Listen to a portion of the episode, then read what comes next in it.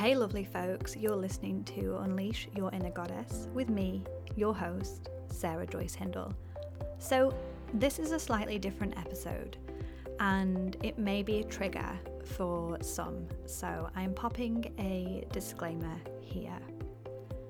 This episode contains talk about death and about grief. If you feel this topic is too close to home for you, please consider skipping this episode.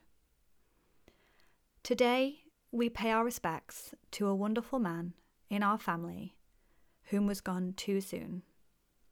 It didn't feel right to talk about anything else in today's podcast. It didn't feel right to talk about joy, abundance, confidence, or leveling up.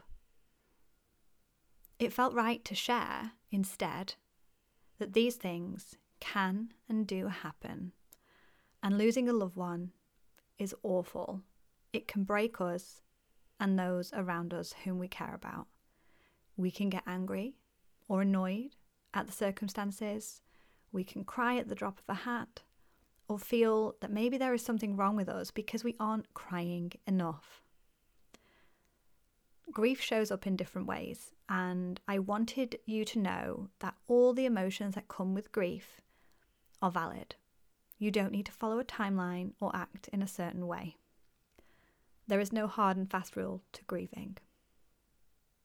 And today I'd like to share this poem that really impacted me and resonated with me when I lost my granddad in 2008. This was read at his funeral, and it seems right to share it now. I read of a man who stood to speak at the funeral of a friend. He referred to the dates on the tombstone from the beginning to the end. He noted that first came the date of birth and spoke the following date with tears. But he said what mattered most of all was the dash between those years.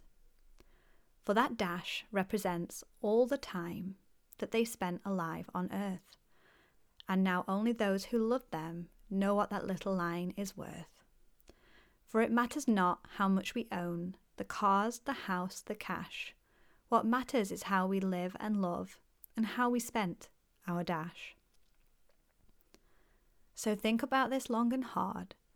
Are there things you'd like to change? For you never know how much time is left that can still be rearranged. If we could just slow down enough to consider what's true and real, and always try to understand the way other people feel. And be less quick to anger and show appreciation more and love the people in our lives like we've never loved before. If we treat each other with respect and more often wear a smile, remembering this special dash might only last a little while. So when your eulogy is being read, with your life's actions to rehash, would you be proud of the things they'd say about how you spent your dash? And that poem is called The Dash by Linda Ellis. Thank you for listening today,